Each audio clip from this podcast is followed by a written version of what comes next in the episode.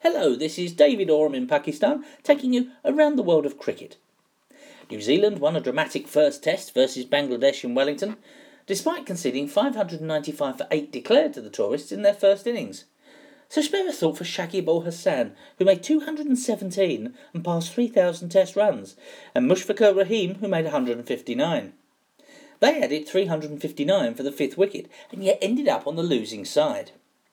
New Zealand made 539, with Tom Latham making 177 and passing 2,000 test runs, and they then shot out the visitors for 160. They reached the target of 217 in less than 40 overs to win by six wickets, with skipper Kane Williamson making 104 not out. Bangladesh must now win the second and final test that begins on Friday to level the series and move above West Indies in the ICC Test rankings. A win for New Zealand will see them go above Pakistan into fifth. South Africa won the third test versus Sri Lanka to complete a 3 0 whitewash. Hashim Amla and JP Duminy both scored centuries as the Proteas won by an innings. South Africa are now third in the rankings and Sri Lanka seventh. The two sides now play three 2020s and five ODIs. India won the first of three ODIs versus England, chasing down 351 thanks to a brilliant double century fifth wicket stand between captain Virat Kohli and Kedar Jadhav, who both made tons. The second game is tomorrow. Australia and Pakistan locked at 1 1 in their five match ODI series.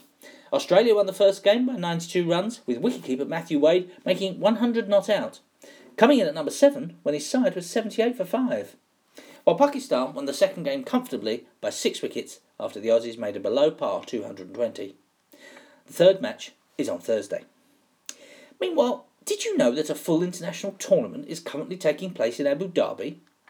The Desert 2020 Challenge sees Afghanistan and Oman as the early group leaders, while the other nations taking part are UAE, Namibia, Ireland, Scotland, Netherlands, and Hong Kong.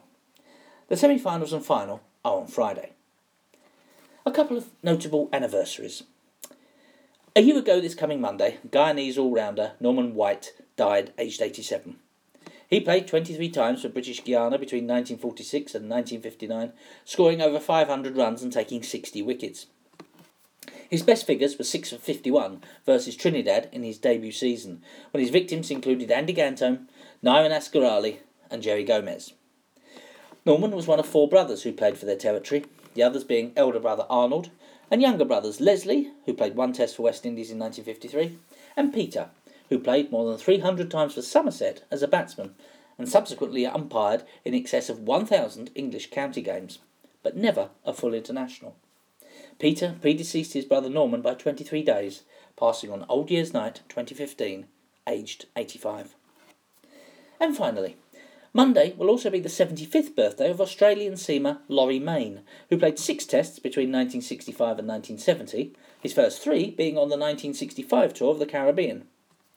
He took four wickets in each innings on debut, but only one more in the five test series as West Indies won the unofficial World Championship 2 1. Mayne went on to be an influential coach, helping a young Dennis Lillee perfect his run up. What was his secret? Well, he encouraged Lillee to imagine running into bowl, focusing his approach in his head and letting the action unfold. And where did Laurie Mayne suggest was the best place to do this? Well, sitting on the toilet. He advised be calm and at peace.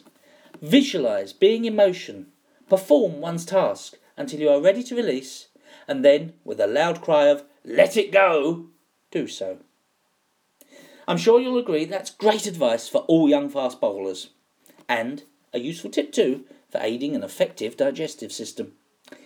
Until next time, this has been David Oram in Islamabad taking you around the world of cricket.